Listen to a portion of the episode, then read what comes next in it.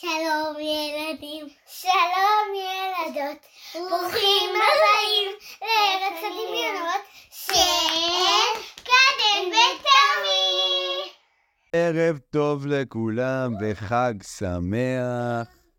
אנחנו חוגגים נר שלישי של חנוכה, עם טומי וקטרת. וטומי וקדן פה בעוד סיפור. הפעם אה, טומי, טומי בחר אה, את באטמן. לא הסיפור שעשינו, סיפור חנוכה. נכון, הפעם זה על חנוכה, קדן בחר את חנוכה. טוב, אז בואו נצלול לתוך הסיפור.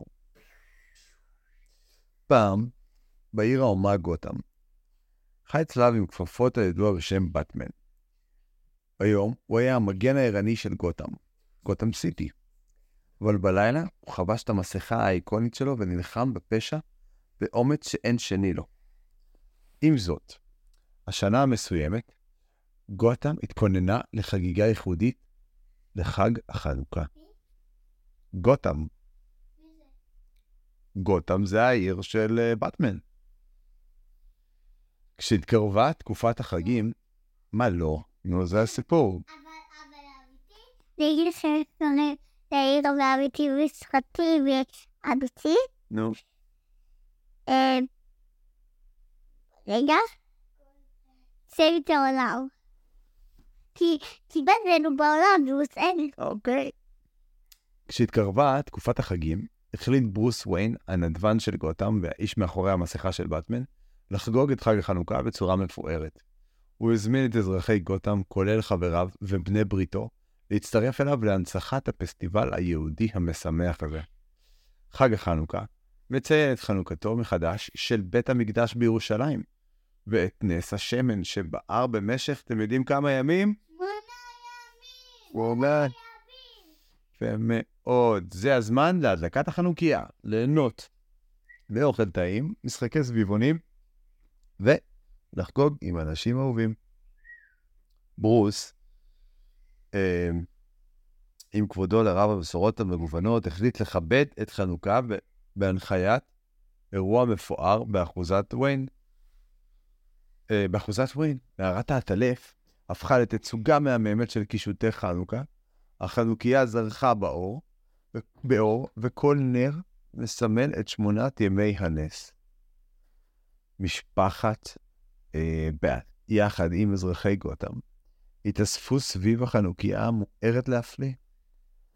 אלפרד, המשרת הנאמן של ברוס, שיתף את סיפור משמעות, משמעותו של חג החנוכה, שבעצם אה, גבורתם של המכבים שלחמו למען החופש, החופש הדת, והשמן המופלא שלא נגמר במשך שמונה ימים במנורה בבית המקדש. בהמשך הערב, כולם נהנו משתה של מאכלים יהודיים מסורתיים שהיה פרוס לפניהם. הם התענגו על לטקס פריך עם רסק תפוחים ושמנת חמוצה, התפנקו בסופגניות מלאות במילוי ג'לי ריבה, ושיתפו את סיפורי מחממי לב על מסורת משפחתית במהלך חג החנוכה. הלילה הדהד בצחוק ובשמחה כשהילדים שיחקו במשחקי סביבונים. סובבו את החלק העליון כדי לזכות בגל... בגלת, שזה בעצם מטבעות שוקולד. בעוד שהמבוגרים עסקו בתחרויות ידידותיות. באטמן עצמו עצר, הצטרף לחגיגות, וראה את תמיכתו בחגיגת הגיוון ובחשיבות האחדות בגותם. הוא הביע את הערצתו לעוצמתה וחוסנה של הקהילה היהודית, תוך כיבוד ההיסטוריה והמסורות שלה. משפחתה, משפחת בית ואזרחי גותם חשו את החום שלה ביחד, ההבנה והכבוד, זה לתרבות ולאומנות, ש... ולאומנות של זה.